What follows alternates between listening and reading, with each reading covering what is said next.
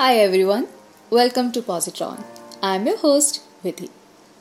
The question which has been floating around in my mind and a topic which has really sparked my interest for a while is where does your self worth come from?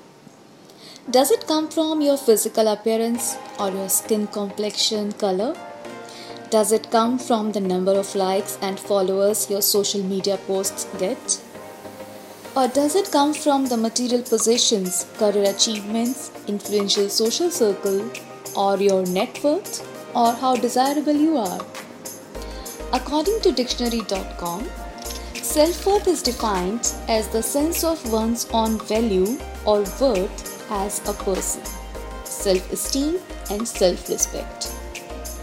For me, it is the worth which is based on our own self evaluation it is how we perceive ourselves and our worthiness.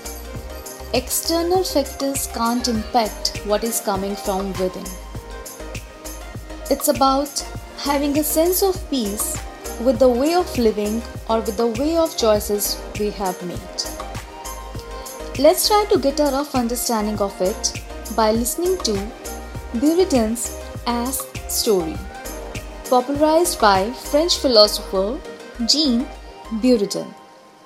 The story states a hungry donkey who has two hay piles lying in front of him. The donkey chooses the pile which is closest to him. According to the paradox, both the piles are equidistant and look identical, which makes it difficult for donkey to decide. As a result, he remains indecisive and will only starve to death. Let's replace donkey with humans.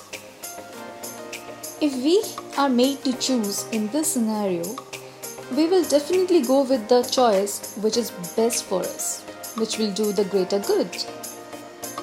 But what happens when both the options are judged equally well or equally good?